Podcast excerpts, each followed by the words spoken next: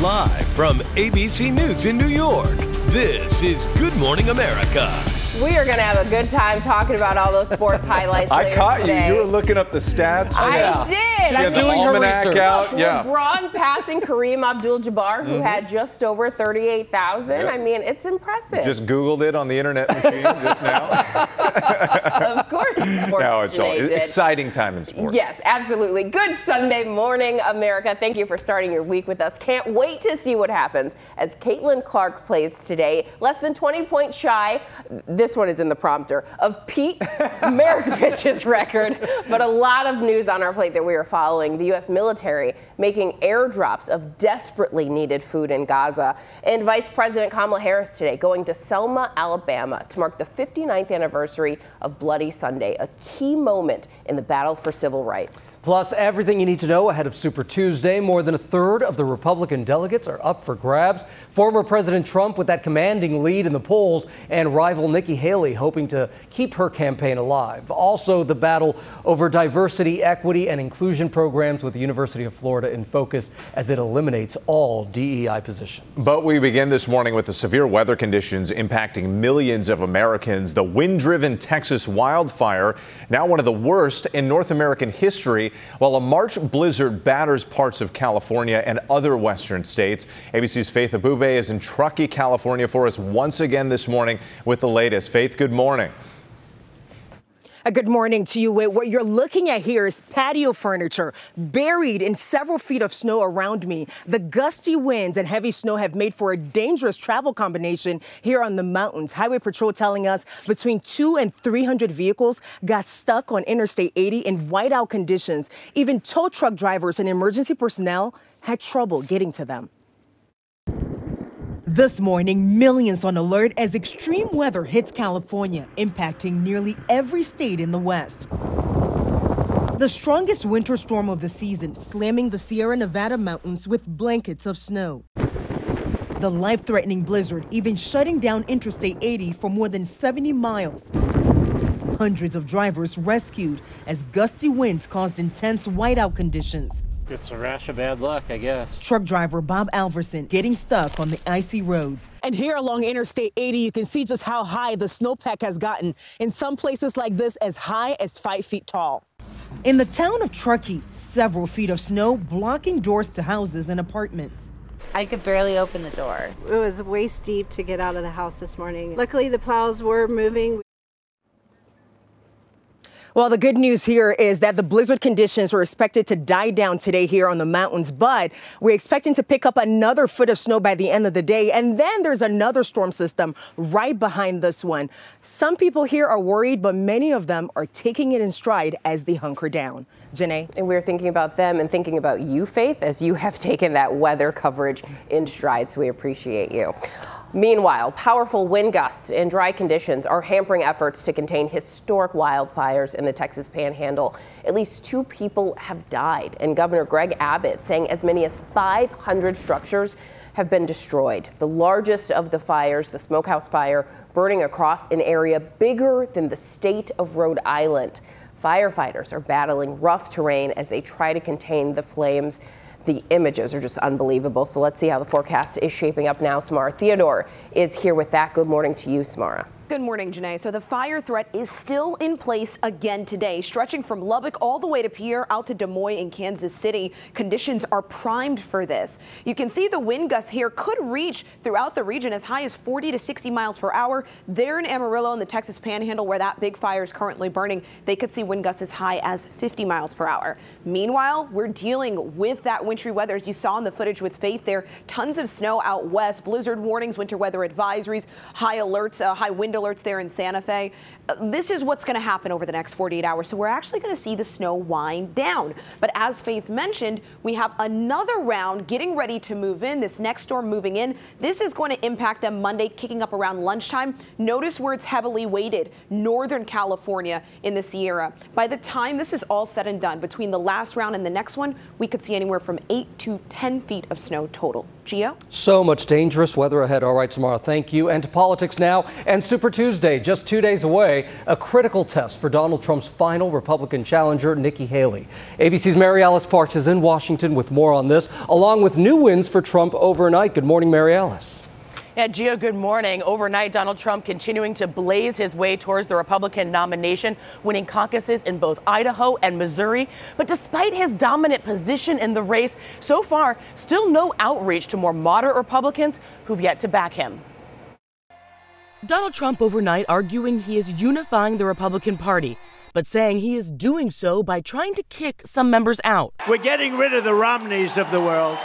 We want to get Romneys and those out. The former president sweeping two more primary states overnight, on track to dominate Super Tuesday just two days from now, but with no outreach to moderate Republicans who have yet to back him this cycle. How many more times do we have to lose before we realize maybe Donald Trump is the problem? Nikki Haley this weekend saying Trump needs her voters to win a general election.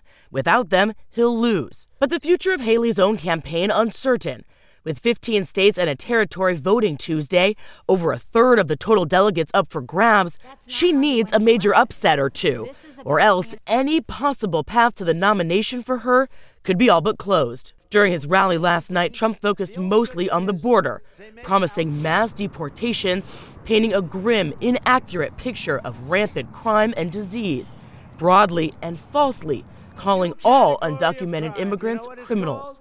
It's called migrant crime. These are tough people that come over, you know, and they do. They come out of prisons, they come out of these institutions, and they're rough people. In Arizona, a state her husband flipped red to blue four years ago, First Lady Jill Biden also out campaigning, talking mostly about reproductive rights. Donald Trump is dangerous to women and to our families. We simply cannot let him win. Now, Haley did get a boost this week from two high profile senators, Alaska's Lisa Murkowski, Maine's Susan Collins, both signaling their support for her. Now, Trump cannot technically clinch the nomination this week, but he can get close. And unless Haley has some big surprise this, this week, he can make it nearly impossible for her to catch him. Yeah, it would take something pretty extraordinary. Mary Alice Parks, thank you so much. Let's bring in ABC News political director Rick Klein. Rick, good morning. Always great to see you. So give us a big picture look at Super Tuesday here, the number of delegates in play, and what's at stake. Yeah, Whitney, this is by far the biggest day of voting until Election Day itself. As Mary Alice just reported, you've got more than 800 delegates in play. You only need 1,215 to clinch the nomination. And we've got voting coast to coast, the two most populous states, California and Texas, and all the way up to Maine. And here's the thing once you get beyond Super Tuesday, it gets almost impossible to catch up. That's because on, by Super Tuesday, almost half of all the delegates will have been selected. Right now, Donald Trump has opened up a big lead, and it is only getting bigger with the victories just over the weekend. Already more than 200 delegates ahead of Haley. 1215, that magic number. He's not going to get there, but he might get close, given how polling has stood so far and what we expect to see on Tuesday. And Rick, on that very same point, some describe this as the last stand for Nikki Haley. Where is her focus heading into Super Tuesday? And are there some states where she could pick up delegates?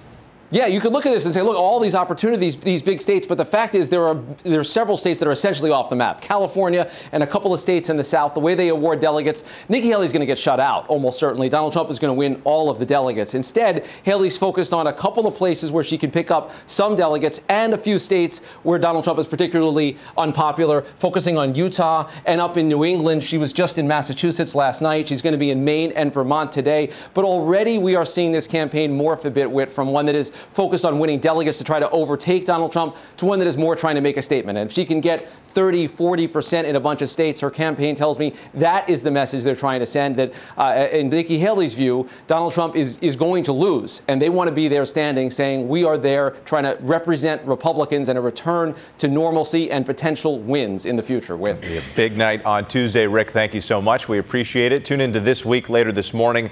Jonathan Karl has exclusive interviews with some senators on both sides of the aisle Democrat Chris Murphy and Republican Mike Rounds. Plus, John speaks with Chef Jose Andres about his work providing humanitarian aid to civilians in Gaza. Janai? All right, Whit, that's a perfect segue. We're going to head overseas now to the Israel and Hamas war in the first U.S. airdrop of desperately needed food to the people in Gaza. ABC's Tom Soufi Burridge joins us live from Jerusalem with the latest. Good morning to you, Tom.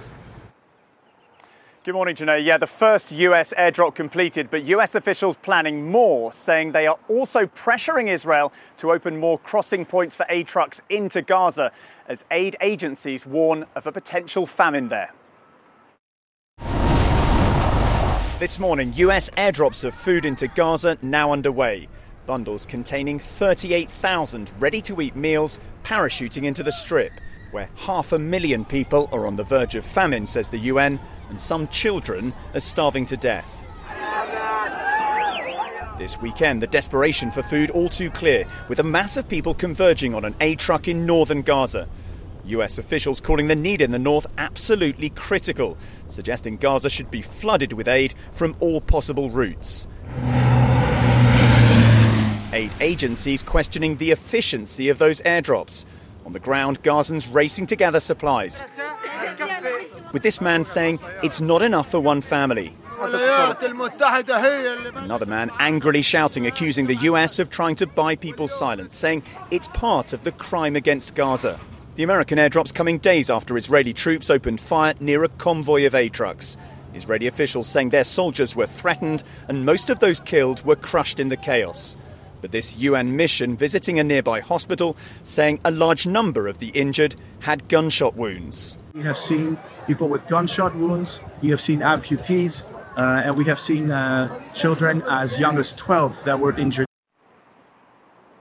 Well, Israel insisting it is working to get more aid into Gaza, but adding it wants to keep supplies away from Hamas. And a top Israeli official telling me just now there is still no breakthrough in those negotiations to get a ceasefire and the release of more hostages. Gio? Still no breakthrough. All right, Tom, thank you for your reporting. Also, overseas, a commercial ship carrying more than 20,000 metric tons of fertilizer has sunk in the Red Sea after being attacked by Houthi rebels. The Belize flagged and UK owned cargo vessel had been drifting, leaking fuel and fertilizer since it was hit by an Iranian backed Houthi missile nearly two weeks ago. U.S. officials have warned of the potential for ecological damage to the Red Sea. What Gio, now to the new developments in the killing of a young pregnant Amish woman in her home in northwestern Pennsylvania. A suspect under arrest now and making an appearance in court. ABC's Rena Roy is here with more. Rena, good morning. Whit, good morning to you. That's right. This killing has absolutely shaken the Amish community in rural Pennsylvania. And now we're learning new details about who investigators say killed 23 year old Rebecca Byler. Police arresting 52 year old Sean Cranston. He was in court for arraignment this weekend, facing a slew of charges, including two counts of criminal homicide for allegedly killing Byler and her unborn baby. Investigators pouring through evidence since last week when Byler's husband came home to find the pregnant mother of two unresponsive with head and neck wounds. Their two children were also in their Amish country home but not hurt. And experts say violent crimes are rare in these kinds of communities. They are tight knit and very religious, living separately from the mainstream world. And look, one of the core beliefs of the religion is the importance of practicing a life of peace and nonviolence. Cranston is being held without bail at the Crawford County Jail and is expected to be back in court in less than two weeks. Janai. Already such a disturbing case, but to learn that there were two kids home at the time. Rena, thank you for that update. Turning now to the University of Florida, becoming the latest school to eliminate all diversity, equity, and inclusion program positions due to new state rules. ABC's Jay O'Brien joins us with the details on that. Good morning, Jay. Janai, good morning. Florida now at the center of the latest firestorm over diversity policies in schools, this time at the state's flagship university. This morning, the fallout after the University of Florida eliminated all diversity, equity, and inclusion positions, getting rid of more than a dozen full time jobs, including the campus's chief diversity officer, ending 15 administrative roles, and canceling all DEI focused contracts with vendors. The university, now led by former Republican Senator Ben Sasse, saying it's complying with new Florida education restrictions after the state legislature passed a law last year banning public funding of diversity, equity, and inclusion, or DEI, programs. Florida Governor Ron DeSantis celebrating UF's move, posting, DEI is toxic and has no place in our public universities. Republican State Representative Bernie Jacques co sponsored the legislation. To make sure that we have education in our higher education system here in the state of Florida instead of indoctrination. Critics, however, warning that eliminating all DEI policies and staff roles at a leading public university will have ripple effects nationwide. Our young people, our students, our educational institutions are the ones who become the collateral damage of everything that we're seeing right now. This is so far more than just politics this is what's going to start happening all across this country. How can you be certain that this doesn't inspire fear in academics and, and, and in a way make them fearful of teaching any kind of diversity?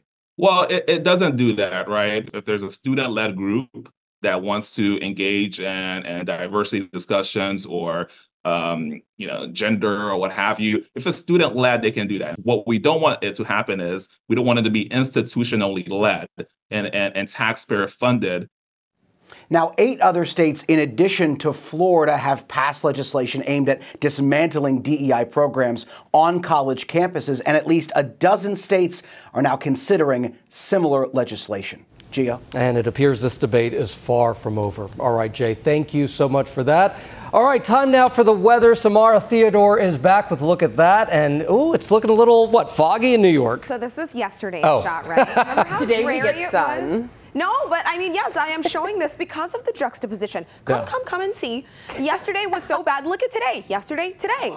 Yesterday, today. Gorgeous. It's going to be so nice outside. As the young kids are saying, we outside. Now let's go ahead and see what it's going to feel like. Temperatures today will be in the low 60s. Uh, and we've got some hot spots on the board. Topeka, 81 degrees. These are near record highs that are possible. Columbia and Missouri, 82. Even as far north as Minneapolis, 73 degrees. So we could be looking at a record breaking afternoon for a lot of cities. And this record warmth continues to migrate a little bit farther eastward. In Detroit and Buffalo, we should really be looking at the 30s for this time of year. By Monday, Monday, Chicago, Detroit, and Buffalo could be in the 70s. Uh, down in Philly in the 60s to start. Tuesday, about 57 degrees. That's look at the forecast across the country. Now that we know it's going to be beautiful in New York City, yes. and I've made it into the group chat. Where mm-hmm. are we mm-hmm. going? Wait, you know what? Janai's was, cooking. It, uh, so that's a lie. it was so hazy last night. You know, yeah. we can, this is not a flex, we can see some of the lights of the city from oh, our house. My son last night was like, Mama, did New York City turn off all the lights? Because we couldn't even oh. see it. Oh, that's yeah, well, and we should so. Note she even ran in the rain yesterday mm-hmm. through Central Park. Dedicated. Wow. Mama did. Yep. Eight miles. Another good day for that. yeah, well, you go ahead and do that. Thank you, Samara. All right, we do want to turn now the historic weekend for basketball as LeBron James passes the 40,000 point mark, and Iowa's Caitlin Clark prepares to top the Division One scoring record. ABC's Zohreen Shah joins us now with more on both those stories. Zohreen, good morning. Hey, wait, good morning. LeBron James made it into the history books again. Last year, he surpassed Kareem Abdul Jabbar's career points, became the top NBA scorer of all time. And now he has surpassed 40,000 points. No player has ever done this. James came into last night's game between the Los Angeles Lakers and the Denver Nuggets, needing only nine points to reach the mark. He got there with a layup in the second quarter, and everyone was on their feet. James finished the game with 26 points, putting his career total at 40,017 career points. So, what goal could be left? He wants to play in the NBA with his sons. Now, just in a few hours, we might have some women's history in sports too. All eyes on Caitlin Clark as she chases Pete Maravich with her Iowa team versus Ohio State today. She's just 18 points from the record. That is 3,667 points. That is for the all-time NCAA Division One record for men or women. The tickets for Clark's final home game are setting records. The average purchase price, nearly $600. You can expect that price to go even higher as we approach tip off. On Thursday, Clark announced this will be her final year playing college ball, deciding to enter the WNBA draft guys. She is just amazing, doing so well. I mean, and the really thing is, is, she shoots from everywhere. That's yeah. not, she's not going up to that line. She's yeah. just like, you know, letting it rain from wherever. It's pretty incredible to watch. It is. All right, Zoe, oh, thank you so much for that. What? Well, I was wondering why he was looking at me, but the stats I looked up were about LeBron, not Caitlin. Hey, well, so there's, there's still time to work the Google. and there is still time for a lot of other stories here on GMA. We are looking ahead to today's commemoration of Bloody Sunday, one of the key moments in the battle for civil rights in the U.S. And major Florida destinations are trying to put a stop on spring breakers getting out of control. And more driverless taxis will soon be on the roads in two major U.S. communities. More on that when GMA comes right back. Step into the world of Hollywood like never before with Melissa Rivers' Group Text podcast. Melissa, renowned for her red carpet expertise and storytelling prowess, invites you to join her and her famous friends for hilarious and heartfelt conversations. From discussing the latest binge worthy TV shows, navigating the highs and lows of life, and dissecting celebrity fashion, there is never a dull moment. With exclusive stories from special guests like Chelsea Handler, Cheryl Hines, your favorite reality stars, and deep dives into intriguing topics like the Where is Wendy Williams documentary, this podcast offers an insider's look into the glitz and glam of Tinseltown. It's not just Melissa's podcast, it's a collective experience where you're invited to join the conversation. So, if you've ever wanted a peek behind the Hollywood curtain, subscribe to Melissa Rivers' Group Text podcast now on your favorite platform. Get ready for laughter, tears, gossip. In other words, unforgettable moments that'll keep you coming back for more. Don't miss out. This is one group text you won't want to exit. Hey, I'm Andie Mitchell, a New York Times bestselling author. And I'm Sabrina Kohlberg, a morning television producer. We're moms of toddlers and best friends of 20 years. And we both love to talk about being parents, yes, but also pop culture. So we're combining our two interests by talking to celebrities, writers, and fellow scholars of TV and movies. Cinema, really. About what we all can learn from the fictional moms we love to watch. From ABC Audio and Good Morning America, Pop Culture Moms is out now wherever you listen to podcasts. We must experience everything, Bella. This makes us whole. Look at that. Welcome back to GMA on this Sunday morning. The countdown, oh, it's begun as the 96 Academy Awards are just one week away. Oppenheimer, Mhm. Poor Things, Killers of the Flower Moon, and Barbie Another among one. the blockbusters hoping to bring home a golden statue. You can watch all the excitement from Hollywood's biggest night right here on ABC next Sunday night and all day Yeah, yeah. with you on all ABC all News Live. weekend. Yes, yes. No sleep for That's 72 true. hours would be a good time to figure out what to wear. Uh, probably the same thing as last year. Uh, all right, let's take a look at some of the other big stories that we're following on this Sunday morning happening right now. One person was shot after a massive brawl broke out at Six Flags over Georgia on the park's opening day on Saturday. Police say more than 500 people were running through the park fighting. The crowd spilled onto the street where shots were fired, police firing back, striking one person. Their condition is unknown. Also, right now, the National Transportation Safety Board is investigating a serious freight train derailment in Pennsylvania. Two engines from the Norfolk Southern train wound up partially in the Lehigh River near Bethlehem Township Saturday morning. Norfolk Southern says a small amount of diesel fuel leaked from the engines and will be cleaned up, but insists there's no threat to the public. And Alaska's Iditarod sled dog race is getting underway this weekend. Many of the dogs will be equipped with light up neon harnesses following multiple collisions with snowmobiles during training runs. Five dogs were killed and eight others hurt. The Iditarod will cover about a thousand miles over the next 10 days from Anchorage to Nome. Wow. Yeah. That's cool. All right. Well, we do start this half hour with the commemoration of one of the most important dates in the fight for civil rights in this country. Vice President Kamala Harris joining marchers today to mark the 59th anniversary of Bloody Sunday in Selma, Alabama, with a push to increase voter participation. This morning, marking nearly six decades since Bloody Sunday.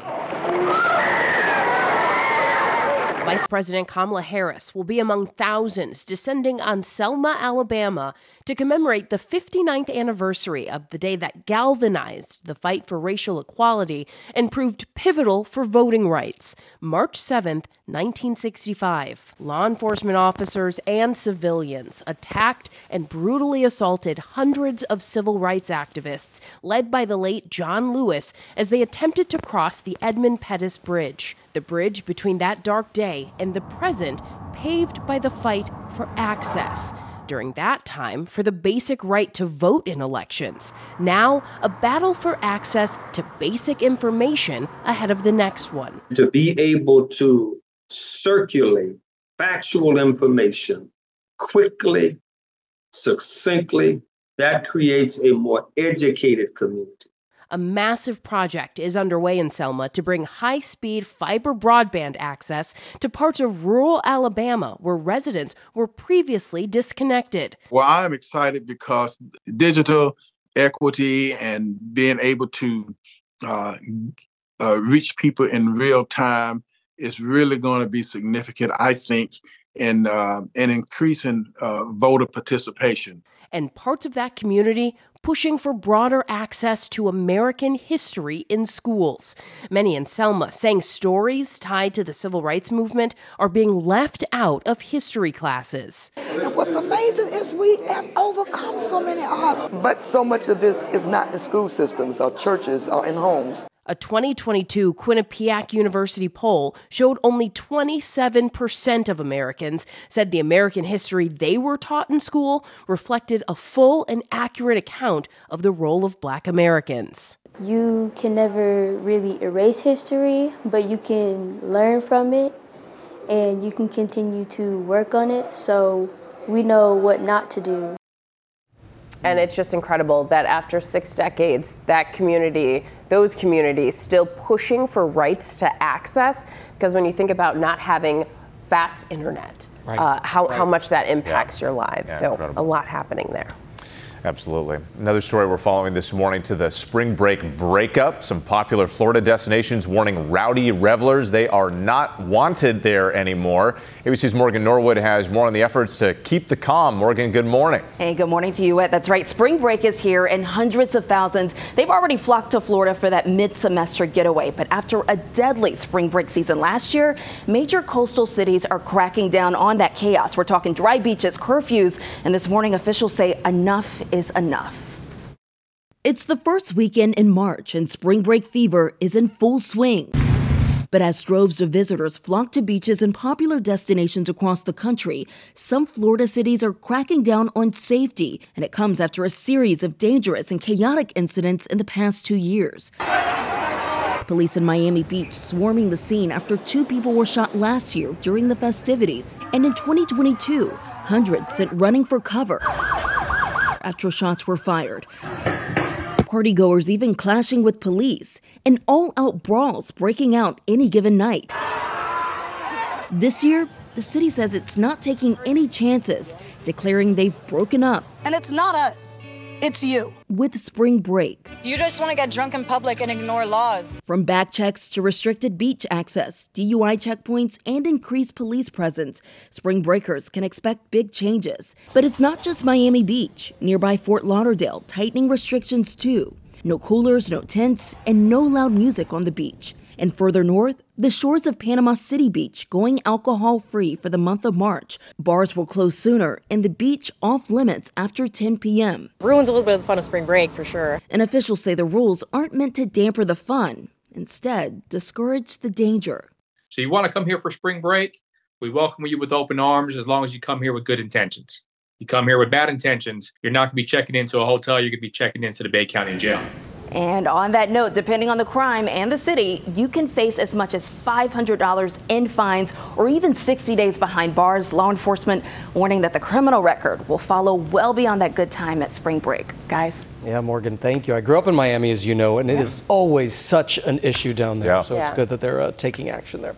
All right, time now for the weather. Samara Theodore is back. You're going to Ohio. I know, but it looks like we're going to London. Like, look at this fog. In fact, is that a well, you can't make it out now, but there's a bridge over there, uh, completely shrouded in fog, the city of Cincinnati, Ohio, and a few other cities as well.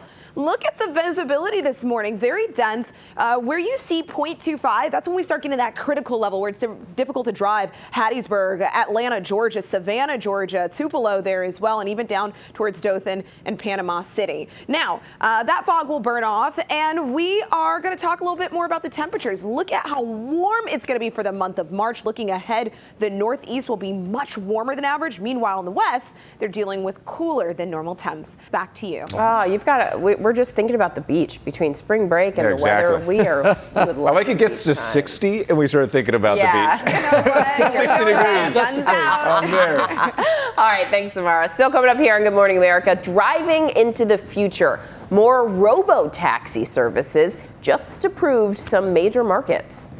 People who disappear without a trace. Where is she? The most notorious murder cases in New York. Pure evil. And the most devious killers. There's a Hannibal Lecter feel to him. For chilling true crime stories, follow the True Crime NYC podcast wherever you listen. And we are back now with the headlights shining on what could be the way of the future as driverless robo taxis take to the road in two major markets. The sleek robo-taxi created by Waymo now getting the green light to expand to Los Angeles and more parts of the Bay Area, with some raising questions about its safety. California regulators allowing Waymo to begin driverless passenger service operating on local roads and freeways at speeds of up to 65 miles per hour. Waymo has already been testing in LA for over a year doing a waitlist and pop up tour through several LA neighborhoods, saying they gave 15,000 rides so far and have offered fully autonomous rides in San Francisco since 2022. Waymo telling us they take a careful and incremental approach to expansion by continuing to work closely with city officials, local communities, and our partners to ensure we're offering a service that's safe. But as self driving cars continue to be the subject of safety concerns and public criticism, Waymo has been under the spotlight. In Arizona, the company says a rare software error prompted it to voluntarily recall 444 self driving vehicles after two minor collisions. Waymo says it is taking it seriously. One thing's for sure, it's a very quiet ride because there's nobody in here.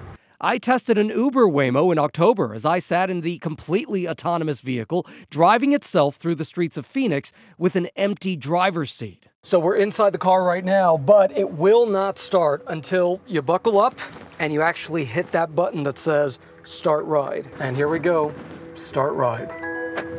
So it's a little strange, and I gotta be honest, a little unnerving because you aren't used to seeing that driver's seat empty. Well, and what was so strange about it was that it felt like a ghost was driving because you see the Yeah, steering so wheel I was gonna say moving that, yeah. and nobody's behind it. I don't. No. You guys look at me. I don't. That feels very uncomfortable to me. I don't know. but I mean, like this, there, this is the future. There's a lot of investment going in this. There are cities and states that are that are allowing it to happen at these uh, test levels. So.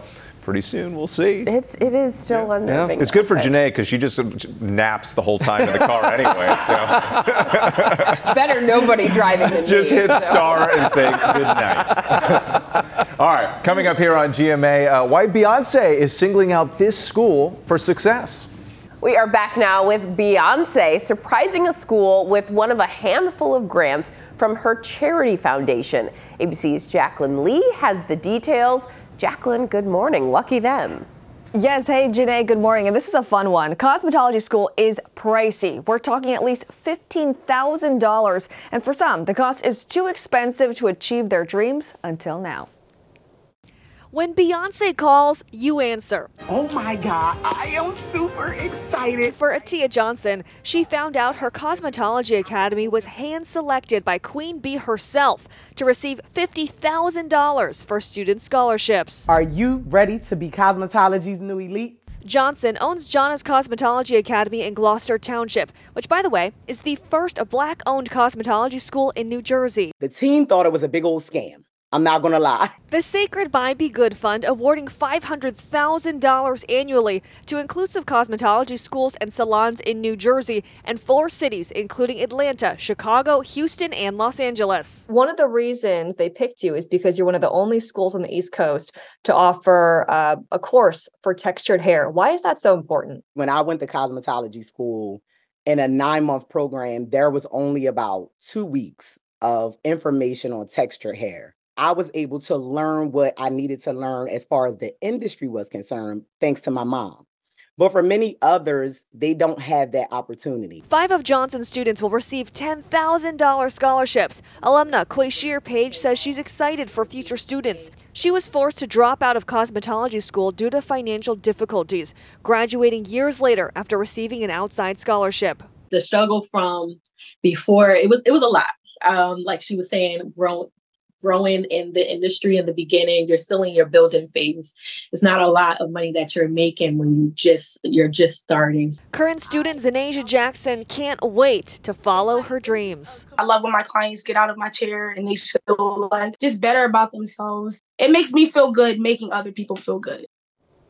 And we love that. So, as for Gianna's Cosmetology Academy, get this they did not even apply for the grant. Beyonce's team found them and reached out, calling them a diamond in the rough. Guys. Wow. That's amazing.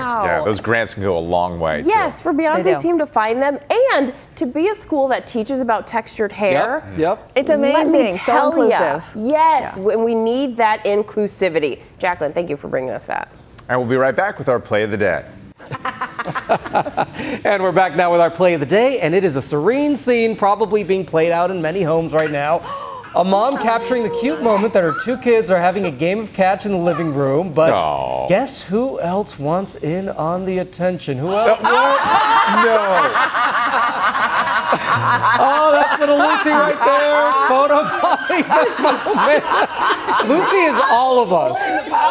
Oh my oh gosh, look at that, how cute. Hounding mom for some attention. And Whit, I hear there's a new pup in your life. Yeah, we, we got a, we got a new foster pup. His name is Mario. Who wants him? Five pound Mario Chihuahua mix from Texas. Uh, he's our 18th foster dog in the house. So cute. uh, we're trying to find him a home. fostered it Our wayward animal farm uh, doing its best. Have a good week, watching. everybody. Step into the world of Hollywood like never before with Melissa Rivers' Group Text podcast. Melissa, renowned for her red carpet expertise and storytelling prowess, invites you to join her and her famous friends for hilarious and heartfelt conversations. From discussing the latest binge worthy TV shows, navigating the highs and lows of life, and dissecting celebrity fashion, there is never a dull moment. With exclusive stories from special guests like Chelsea Handler, Cheryl Hines, your favorite reality stars, and deep dives into intriguing topics like the Where is Wendy Williams documentary, this podcast offers an insider's look into the glitz and glam of Tinseltown. It's not just Melissa's podcast, it's a collective experience where you're invited to join the conversation. So, if you've ever wanted a peek behind the Hollywood curtain, subscribe to Melissa Rivers' Group Text podcast now on your favorite platform. Get ready for laughter, tears, gossip. In other words, unforgettable moments that'll keep you coming back for more. Don't miss out. This is one group text you won't want to exit.